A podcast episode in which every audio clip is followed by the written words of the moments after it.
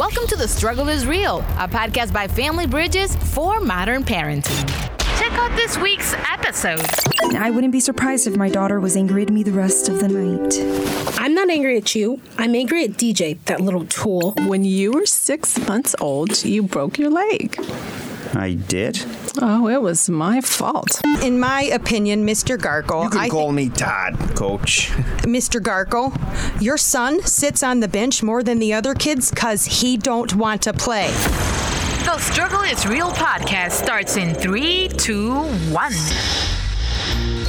And ladies and gentlemen, welcome to the episode of The Struggle is Real. I am Omar Ramos, and as always, joining me, Veronica Avila, and filling in for Dr. Alicia is Dr. Susie Francis. Ladies, how are you? Great. We're doing well. We're doing well. We're happy because today we have another parenting challenge. Yay. tackle it. Always. This is something that we wanted to kind of like come back to, and we've called it Recovering from Parenting Mistakes. Now, does that sound familiar? Uh, yeah. After three kids, I think I think I kind of got a hang of it. Well, I still make some mistakes, but how about you guys? Every day is a process. Yes. Yes. None of us are perfect. That's right. Today we can either get a plan to stop making those mistakes or set or a set of lessons learned to help turn things around. Exactly. Now, to discuss this further, we've invited once again James Breakwell, also known as the Xploding Unicorn. He's a comedy writer raising four daughters, ages eight and under, and believe it or not, one pig, age two. He's soon to publish his second book, Bare Minimum Parenting The Ultimate Guide to Not Quite Ruining Your Child. Welcome back, James. Hey, thank you very much for having me. We're excited to have you. I know you've had some adventures with your daughters and now with your pig.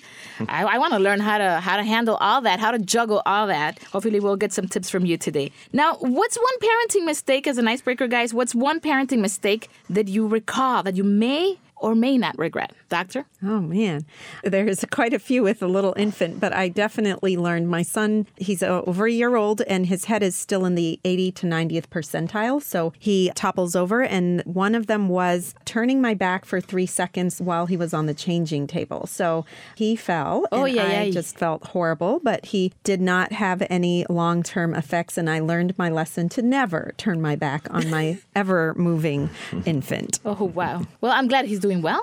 So am I. Right, for sure. I think on this side, always trying to make my daughter happy, bring things to her life to make her happy. And I think it's very important that a child finds or learns to be happy on their own. You know what I mean? Yeah. And I think that's one of the things that I've, now that she's 12, I've, I kind of start retracing back the way that I've been with her. And I'm always like giving her things and doing this for her and doing that for her. And I think I've, we've never actually sat down and talked about, you know, what things make you happy aside mm-hmm. of what, from what I do for you. So I think that'd be one of the things that I'd like to explore a little bit more for sure. Wow. Well, first time mom, really young, really naive, and I had to get milk, right? So I was like, okay, I'm going to Jewel. I parked, I went in, I left her in the car.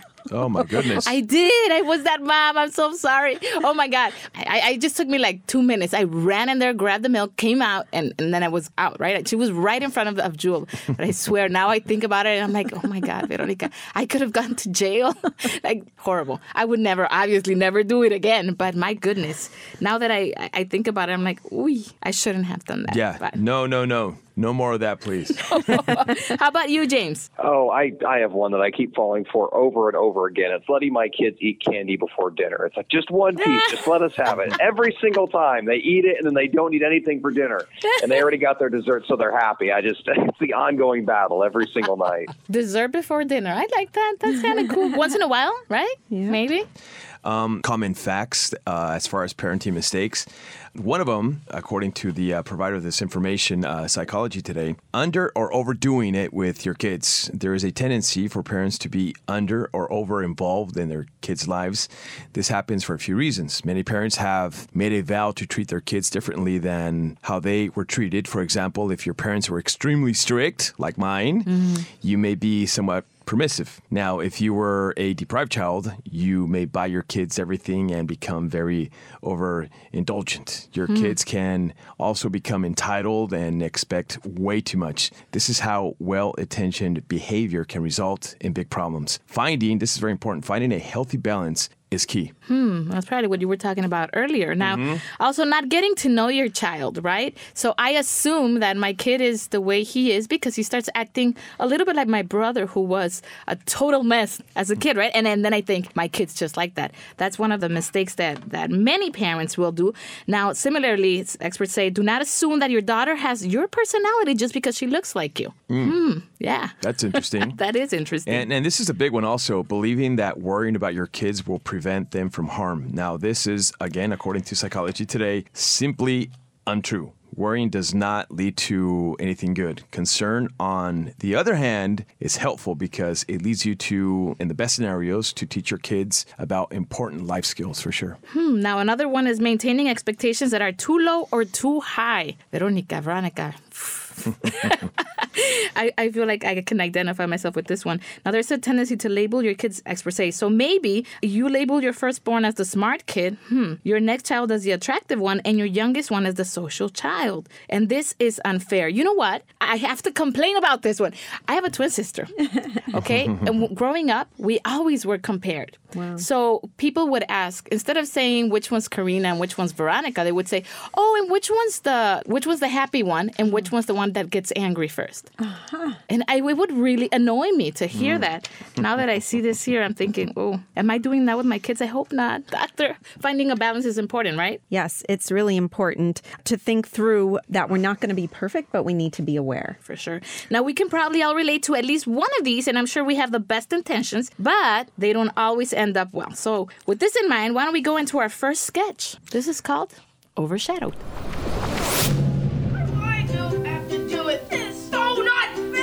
Don't feel sorry for you. There are more people in this family than just you, young man. As soon as you figure that out, you can come out of your room. I'm fine. I'm not. Can I come in? It's your house. So, I made a mistake. I think it was a pretty bad one, too. I wouldn't be surprised if my daughter was angry at me the rest of the night. I'm not angry at you. I'm angry at DJ, that little tool. He couldn't just be cool in the car for a few hours. He knew I was excited to go to that concert. He didn't care. No, honey, don't be mad at your brother. It's not his fault. Your father and I should have known the trip was going to be hard for him. We could have worked it out better. Well, I'm still mad. If not at DJ, then at his tantrum. That's fair. I can't help but feel like I let you down too, though. It's just, we should have kept driving, even with your brother screaming his head off. We paid more attention to him because he was louder, but you needed us more today. In the moment, it's sometimes hard to tell, but we were wrong to turn around. I'm sorry. That's okay. It doesn't matter anyway. We missed the concert. I guess there's always next year if DJ doesn't spoil it. What about next weekend? What about it? Why don't we just try again without your brother? He and dad can stay home and the two of us could go. Tommy Cooper isn't playing Austin next week. Where's he playing? I don't know. My phone says he's in New York Friday and Saturday at 8. Yeah, right. We'll just fly to New York for a Tommy Cooper concert. Tickets are only $200. Are you serious? We go to New York. Yeah, why not? You're busy next weekend? Uh, oh my god, that'd be amazing. Are you serious? As a heart attack. That's amazing. You're so cool. You're the best mom ever. Okay, okay, okay. I'm really thrilled you're excited and all, but I need you to calm down. Look sad. Why? I'm happy. I know, but you need to ask your dad for $400 to go see Tommy Cooper in New York. It'll work better if you're sad. What? Can't you ask him? Uh, he'd just tell me no. We need you to ask him. If you're really sad, he won't say no. Are you sure? Absolutely. You've never noticed that? I could have a tree fall on me and he wouldn't notice. But if you're upset, he drops everything. You should go ask him now while he's still feeling guilty. Um, okay. And if he asks, tell him I'll pay for the airfare. Okay. And be quiet outside your brother's door. I think he fell asleep. Okay. Nailed it. Well, that was a cool move. Mom, I mean, I'm not sure that all parents I know, I certainly can't do go to New York, $200 a ticket, but that was cool. she was able to make it up to her daughter. Now, prior to that, we heard a disappointed Kelsey because mom circled back home instead of making it to the concert that she was looking Right. forward to.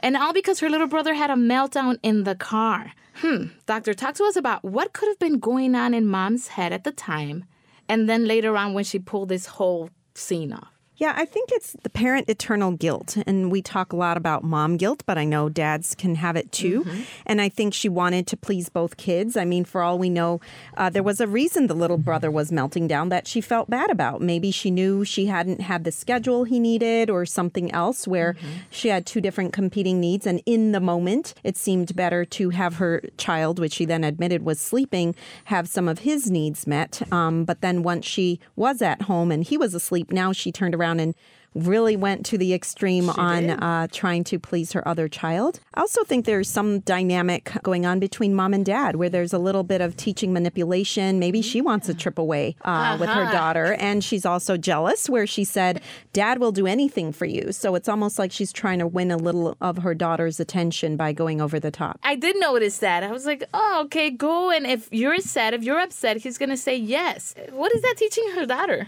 Oh, that's a really unhealthy long term technique on manipulating not only her dad, but what will that look like in relationships and how will that haunt mom later? Once they get to New York, is her daughter going to want something that they can't afford since they used hmm. all the money on the tickets? And what if her face is long and sad? I, I think it was hard to hear the long term lesson she was teaching her daughter for a short term return. Now I'm going to ask James: Has something like this ever happened to you with your daughters, and how did you go about it? Yeah, I, I definitely wouldn't pull out my checkbook and pay four hundred dollars. That's for sure. I, we had one incident a, a few years ago where uh, we were going to go out trick or treating. I only had two kids at the time, and it was rainy and cold anyway. And then all of a sudden, we had to take the older kid to immediate care for something, like right when trick or treating was supposed to start. And we ended up not going to trick or treating that year. And uh, we, you know, you can buy some candy afterwards, you know, at the sale, so you can still get it that way. It's, but I, at the same time, I think it's important for kids to learn that sometimes things go fall through. There are going to be disappointments in life, and every time that happens, you know, there's not going to be somebody to rush in with their credit card and fly you someplace or do something. I mean, they, sometimes things just don't work out, and part of mm-hmm. growing up is learning to accept that. Mm-hmm. You know, sometimes you can find other opportunities, and sometimes you can't. But you definitely shouldn't go behind people's back and start manipulating them when you don't get your way. I, I think you're right on point with that one. Keeping it real in that sense is important too. You know, they, they got to mm-hmm. know what you can and what you can't. Give them what they want, right? Now, Dr. Susie, what can you say to parents who juggle with a lot? So they have a lot on their mind. What can be a rule of thumb when dealing with tantrums by the other siblings? Yeah, I think one of the things is to deal with things as a team. I know they do this in schools, they do it as a best practice, and I'm sure uh, James deals with this too. But there is some dynamic to the truth of team that helping, you don't want everyone to pay for one person, but at times, if one person is either sick, as James' example, or in the story we heard, um, someone is having a tantrum, then there is a team effect. And you can teach up or in a positive way that, what you know what, this is what we want to do. But to that point of disappointment, you can turn a disappointment into a family learning opportunity. Like, how can we work as a team when someone's down? How do we pull up the team versus uh, negatively punish the one team member that is either tantruming, sick, or for whatever reason can't pull it together to have the thing that we're so eager to do happen? And I think with juggling, just to realize that as we juggle, even the most expert jugglers at some point drop balls. So when we drop that ball, to have the humility to just say we're sorry and how can we teach recovering from that versus going over the top and buying 20 more balls. My goodness, and I I still can't 200 out of 20. I love that. Thank you. Thank All you for that great advice. example, Dr. Susie, for sure. Uh, let's go ahead and roll into our next sketch. This is called Emergencies Ahead. I really don't feel like playing anything, Mom. What else are you going to do? Worry? I want to be ready when they wheel my son back out. You'll be right here. What's the problem? So, uh, what are we playing? Rummy. Okay. This is his first time at the hospital. I mean, other than when he was born. Well, five years is a pretty good run. I can't get the sound of his crying out of my head. I keep thinking about it. You acted quickly. You did everything you could. Now it's out of your hands. He shouldn't have been playing by an automatic door. I mean, when it opened, I saw everything in slow motion. His arm getting trapped behind it. I remember I froze for just a second, but I froze. I could hear his bone break. That's just something that happens in the movies. When a real bone breaks, you don't hear anything. I heard it. It's your imagination making you feel guilty. Relax. Kids break bones all the time. I never did. Of course you did. Your leg. You're, you're, you're thinking of Todd. He broke his leg in junior high. Don't tell me what I'm remembering. I'm thinking of you. When you were six months old, you broke your leg. I did? Oh, it was my fault. I was watching you and you fell off the bed. Threw yourself off it is more like it, and I couldn't catch you in time. I've never heard this story. Well, I didn't want many people to know. You cried when you fell, but afterwards you acted fine. No fuss. A week later, you were still keeping your weight off that leg, so Pop and I took you to the doctor, and he told us it was broken. That's when I remembered you fell off the bed. Felt awful about the whole thing, but everything turned out okay. Huh. I never knew that. Would you have wanted to? I guess so. I don't know. Well, I'm, I'm telling you now because you're not the only parent to ever let their kid get hurt. I didn't think that. I just don't want it to happen again. Well, that's great. It probably will. You you can't protect him from everything, and you can't punish yourself for it. So, are you going to play or? No. Sorry. Rummy. Oh, ouch! How could you? You cut me with aces. Yeah, well, you broke my leg. I'm going to regret telling you that. And here we go. We're back. And we heard a very concerned Mark at the emergency room with his mom. Now, he feels guilty because he couldn't avoid the accident mm-hmm. where his young son broke his arm, unfortunately. On the other hand, we have grandma who is cool as a cucumber because to her, it's not a big deal. In an effort to reassure Mark, she tells him about the time he fell off the road or he had this accident and she couldn't catch him. Now, is Mark overreacting here? James, I want to ask you this question. What would have been your reaction? Well, I mean, it, it's hard not to be upset when your child breaks their arm. I mean, your whole goal is to get through the day with zero broken appendages, so that's going to be a bad day right there. Uh, but I will say, I I, I reckon you know, the grandma's story about a kid falling off the bed. I have to say that every single one of our kids has fallen off the bed Yes. because they start out, they can't roll, they can't move, and you're safe leaving them there. And every time, every single time they've learned to roll, it was when we were at my parents' house and we laid them down on their super high bed. Every time we're like, this time, surely it'll be okay. And that's how they learned to roll, and they learned how gravity works. So I think it does always happen. No matter what you do, there are going to be accidents. I mean, nobody breaks an arm on purpose. Everybody who ever gets hurt has done it because you know it, it was ac- accidental. So I, I think as a parent, you have to accept those things are going to happen. You do your best to uh, to minimize those risks, but when they do happen, you can't give up and, and curl up in a ball and blame yourself. Hey, Life goes on. You just have to try to do better next time. That's right. I like that, and that's actually going to be going to be my next question to Dr. Susie. Parenting mistakes are inevitable. Inevitable. Now, how can we stay on track but avoid guilting ourselves every time something bad happens to them? Yes, it, that is so hard. And I'm just laughing and laughing about the bed thing because that was my admission, right? Son with that 80% head, it just, oh, his body follows his head. So we are just very neurotic. I think even just what I've learned, not just through my education and teaching parents, but as a parent myself of a, a young one, is I try to take moments that can be used for guilt for learnings. Like, what is the learning in this? Like, when, if we really actually pause and say, okay, this happened, I feel horrible. Is there anything I could do differently? Um, a lot of people take that as beating oneself up, which I really disagree because sometimes we beat ourselves up and then we do nothing to think about, is there something I could have done differently? But if we pause, I mean, now our son has not fallen off the, the bed or anything else after in one occasion of the changing table and the bed, we said, okay, what are the things we have to do differently? And then we've been able to change the course of things. I mm-hmm. think that's what we do as parents. Just kind of pause and say, what am I going to do differently next time is a way that we can learn rather than beat ourselves up. For sure. When you were saying that, I recalled the time when I have live in a two floor house and my oldest daughter, I didn't really think about the stairs. So of course she fell down the stairs. And mm-hmm. I I felt horribly.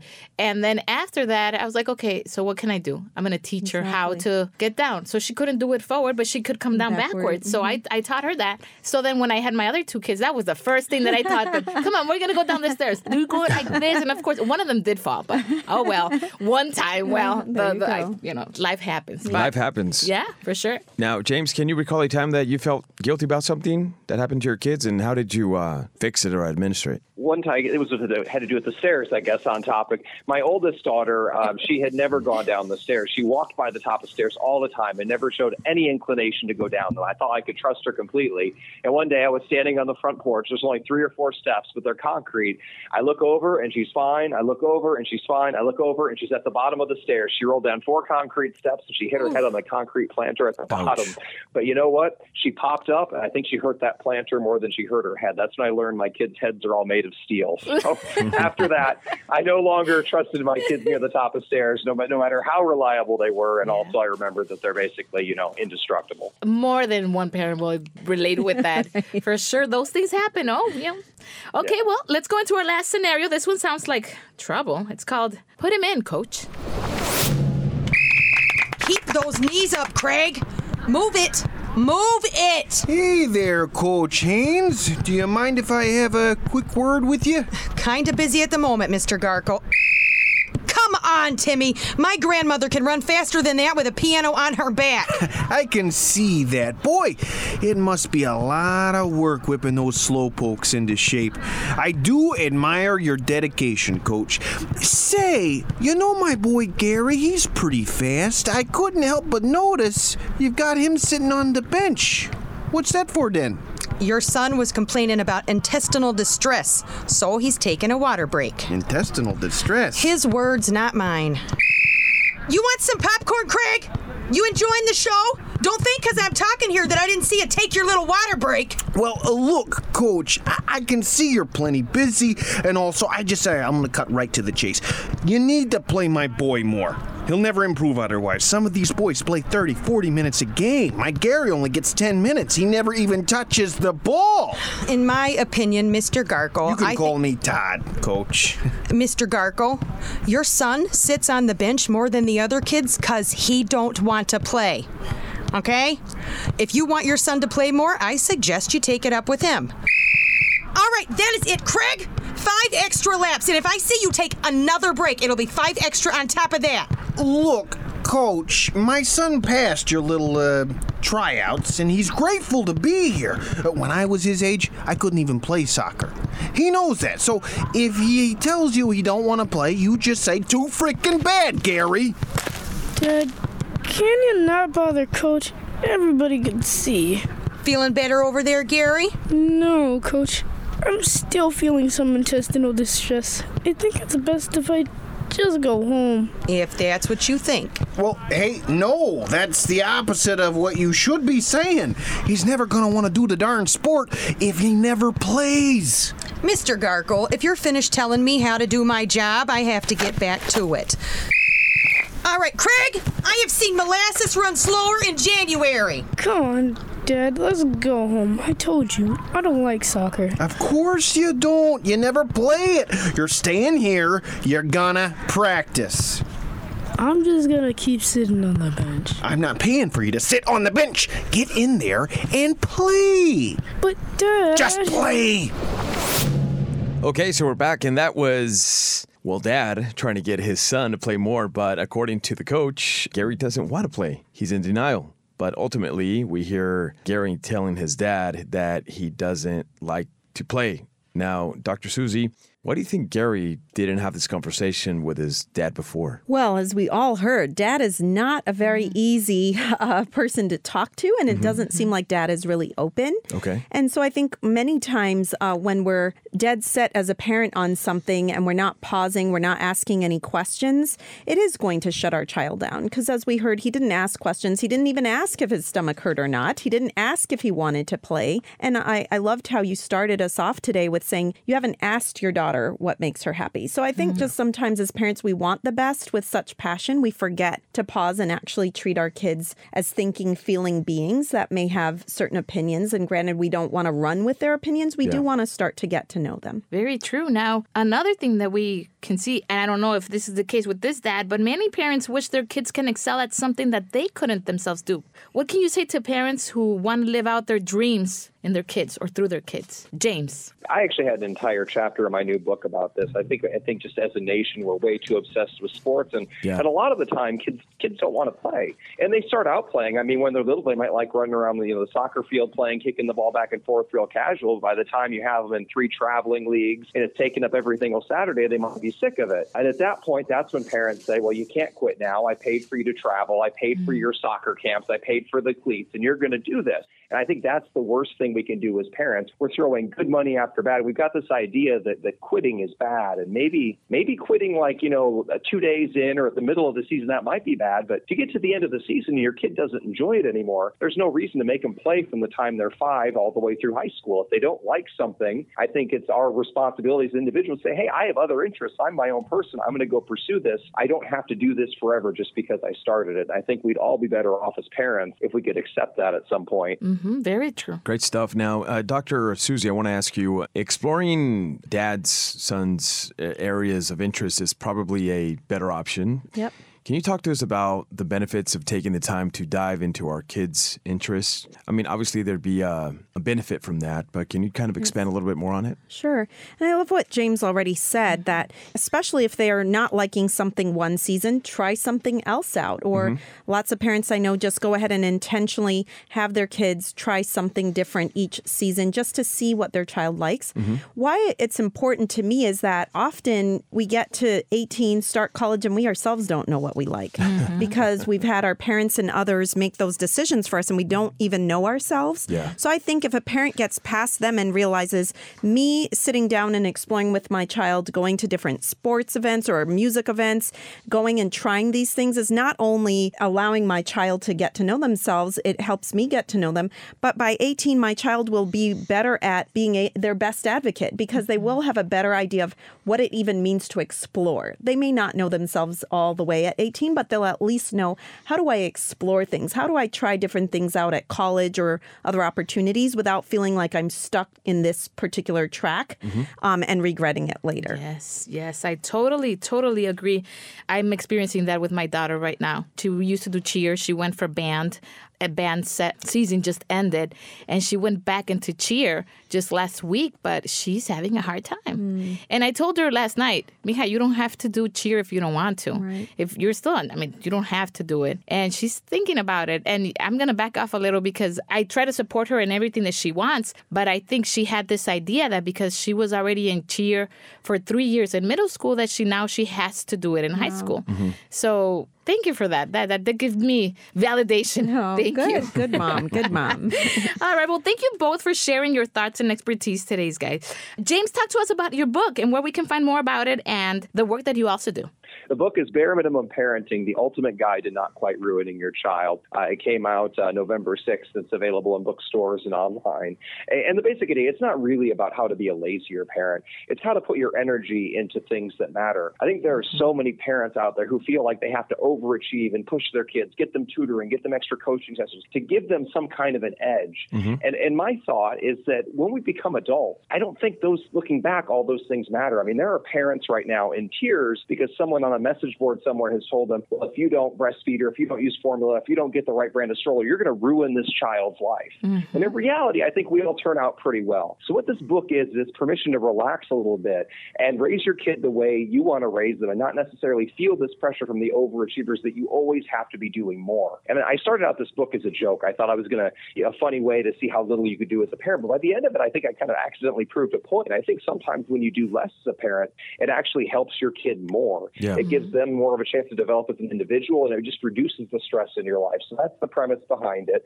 Uh, and I do hope you'll, I hope you'll enjoy the book. I'll have to check it out for sure. We will. Thank you, James. Dr. Susie, what's today's way or the tips that you would like to share with our podcast followers? Yes, a couple important ones. One, we're not perfect. Two, don't have our imperfections be a secret, as we heard with Grandma never having admitted that her son's leg had broken. I think it's when I told my family immediately my son had fallen off the changing table that every single one said their child had fallen too. Yeah. And so you get support right away by having a, a group of people to talk to about the times you feel like you mess up. And then having your child know that you're not perfect. So being able to say you're sorry is such an important building block for your child in their own level of vulnerability. And lastly, I don't want us to miss that there are times we really miss it as parents. So if there's a parent out there who's really missed it and their child got abused or got hurt in a way that they aren't recovering, Yeah. then please seek therapy. You know, we have in our resources a large list of where we can help refer to, for therapy. But I have worked with lots of parents that do take their child in um, together. Don't send your child, take your child with you and have some family therapy sessions to get past the ones that are the really big ones that, you know, and I'm sorry, just doesn't help them recover the way we'd like. That's correct. That's correct.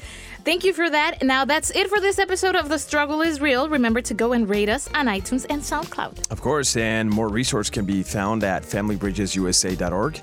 Stay connected on social media with the hashtag The Struggle is Real or simply hashtag TSIR. Thank you for joining us. We're Veronica Avila. On this side, Omar Ramos. Till next time. This was The Struggle is Real by Family Bridges. For more ideas on parenting, get your copy of The Struggle is Real by Doctors Paul Meyer and Alicia Laos on FamilyBridgesUSA.com.